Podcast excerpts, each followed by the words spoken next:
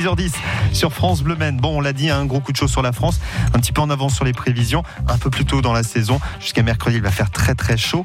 À la Ferté-Bernard, depuis 2014, la mairie active chaque année le plan canicule avec les services de l'État. C'est pour les personnes les plus vulnérables. C'est un registre sur lequel, si vous êtes vulnérable, vous pouvez vous inscrire. Ça permettra, en cas de vague de canicule, de vous prévenir, de vous donner des conseils et les consignes à suivre.